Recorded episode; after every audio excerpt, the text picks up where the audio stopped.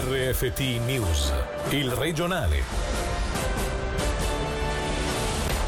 Buonasera dalla redazione. Il Festival del Film di Locarno lancia il nuovo progetto Padrini e Madrine, all'interno del quale dei giovani registi potranno entrare in contatto e scambiare idee riguardo al proprio lavoro assieme a cineasti affermati di calibro internazionale all'interno di una sorta di masterclass tutta online.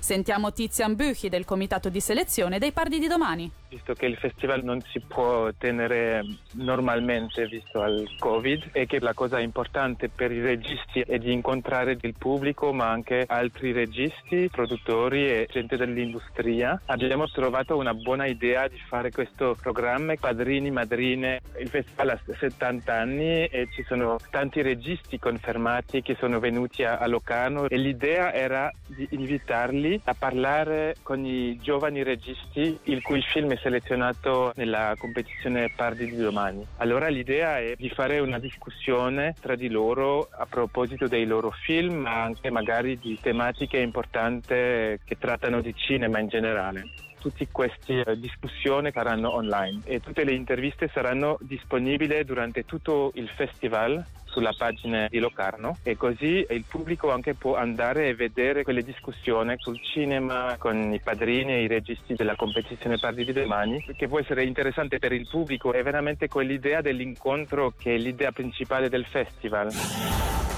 Festival del Film edizione 2020 che quest'anno potrà essere sia fruito nella modalità classica al cinema sia nell'inedita versione online gratuita.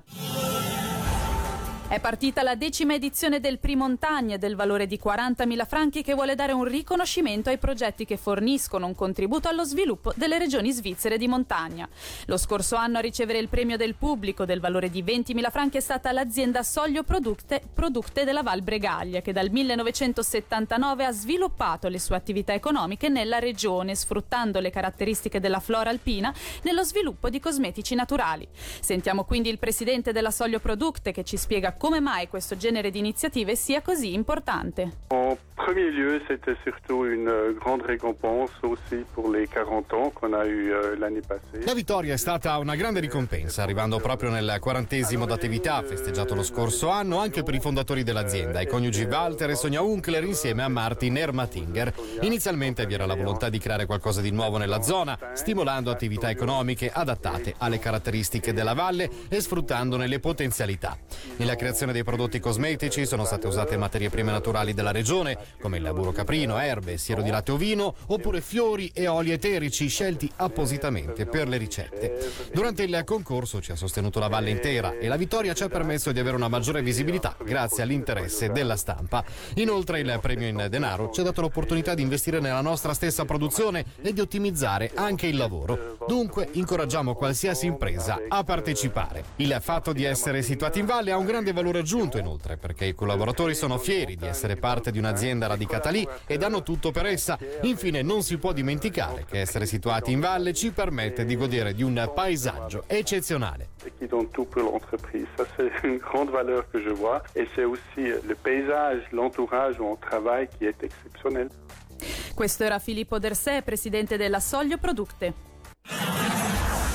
Questo primo d'agosto il convento di Monte Carasso accoglierà un ospite d'eccezione per i festeggiamenti nazionali. Dopo il discorso del sindaco Mario Branda sarà infatti il consigliere federale, capo del Dipartimento federale dell'Interno Alain Berset, a pronunciare un discorso d'augurio. Ora le brevi con Celine Lalomia. Incidente sul lavoro questa mattina in un cantiere a Brissago. Stando a quanto comunicato da Rescue Media, un operaio che stava lavorando sul tetto di una chiesa è stato schiacciato dal materiale utilizzato per i lavori. Le sue condizioni non sarebbero gravi. Mezzo milione di franchi per la Fondazione Bolle di Magadino li ha stanziati il Consiglio di Stato per il periodo 2020-2023 a favore di misure di tutela e valorizzazione delle due aree protette delle Bolle di Magadino e della Foce della Maggia. Vandalizzata una statua a Villa dei Cedri a Bellinzona. L'opera alta 5 metri di un artista francese intitolata Le Jardinier au Fleur Géant è stata ritrovata con una gamba amputata. Ti presento il Mendrisiotto, questo è il progetto lanciato dall'organizzazione turistica regionale Mendrisiotto e Basso Ceresio per ridare vitalità al turismo in un territorio duramente provato dalla pandemia. 12 Instagrammer si sono fatti ambasciatori della regione fornendo 12 scatti ognuno pubblicati sulla homepage dei siti internet di 15 alberghi per mostrare le bellezze di questo lem- lembo di terra a sud della Svizzera. Sentiamo Nadia Fontana Lupi, direttrice ORT Mendrisiotto e Basso Ceresio. Noi ci presentiamo come la regione da scoprire, quindi riteniamo che sia molto importante far vedere delle immagini di questo territorio per fare sì che la gente esca un po' dagli schemi di pensiero suo proprio e decida di venire a scoprire anche quest'area. Il secondo tema è che in questo momento non abbiamo grandissimi mezzi a disposizione, quindi far capire che questo territorio è bello ed è da vedere diventa più difficile per un'organizzazione come la nostra, ma diventa molto più difficile anche per quelle strutture ricettive, alberghi e B&B che in questa regione stanno faticando. E il terzo motivo è che negli ultimi mesi ci siamo resi un po' conto che effettivamente sui social ci sono moltissime persone che abitano o che hanno un rapporto anche magari particolare con il territorio del Mendrisiotto e Basso Ceresio che lo stanno apprezzando, che lo stanno amando, lo dimostrano con tantissimi post, belle foto, sono delle foto veramente anche molto emozionanti perché colgono proprio dei momenti e dei punti di vista molto speciali.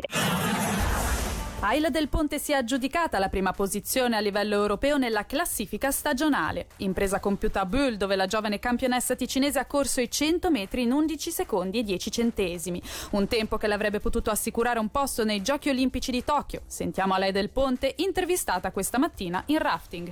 Ho corso prima un 11,10 che abbassava il mio personale di 11 centesimi Sui e metri. in finale a Bull ho corso 11,08 che mi piazza prima sulla lista europea stagionale. Diciamo che sicuramente l'obiettivo quando abbiamo preparato la stagione ad ottobre era questo, poi chiaramente con tutto quello che è successo è una bellissima sorpresa. Quando abbiamo cominciato a fare qualche test diciamo che in qualche sentore l'ho avuto. Si sente ad allenamento, si sente anche nelle prime gare. La prima gara sui 100 metri ho corso in 11,26 e non mi era mai successo di correre così veloce la, La prima, prima. gara. Era il mio terzo miglior tempo di sempre e sapevo che c'erano cose da migliorare, ero anche molto agitata e quindi era, era un ottimo indicatore su quello che poteva seguire. Non sono riuscita a trattenere le lacrime, erano due anni che facevo fatica a ritrovare le sensazioni, con tutti i sacrifici, tutto il lavoro, sono emozioni molto molto forti.